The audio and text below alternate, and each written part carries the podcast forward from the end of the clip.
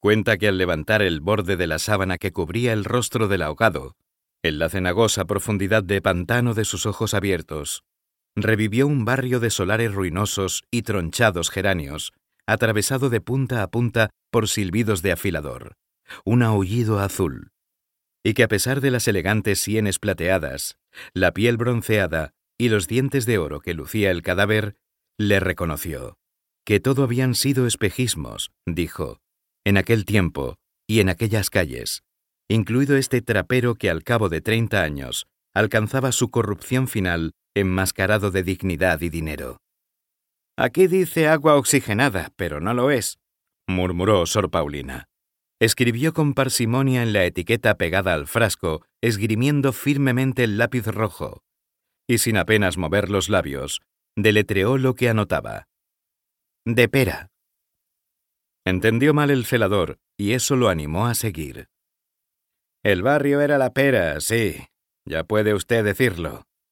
Evocando una remota escenografía de cartón piedra, un laberinto de calles estrechas y empinadas, veloces nubes ensombreciendo la colina de las Tres Cruces, pequeñas azoteas donde se remansaba la música de la radio, y fachadas despedazadas, con sus ventanas como cuencas vacías, traspasadas de pájaros, humo negro y sueños desvanecidos.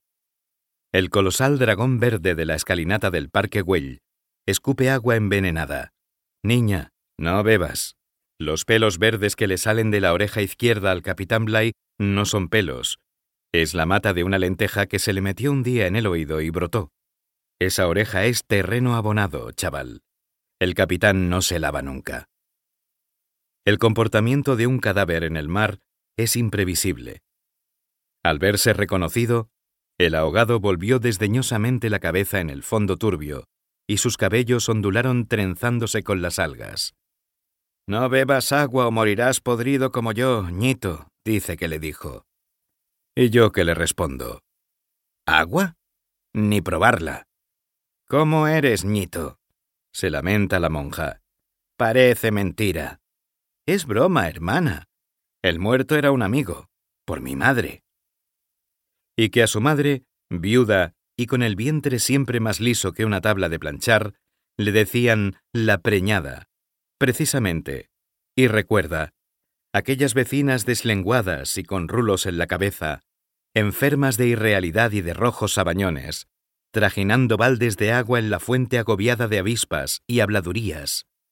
Aquel certamen de infamias contra su madre una tarde de invierno que él sintió cómo se rompía bruscamente una burbuja de luz en su cerebro y se dijo, Ya soy mayor, ya soy memoria, y a partir de hoy no podréis conmigo, brujas.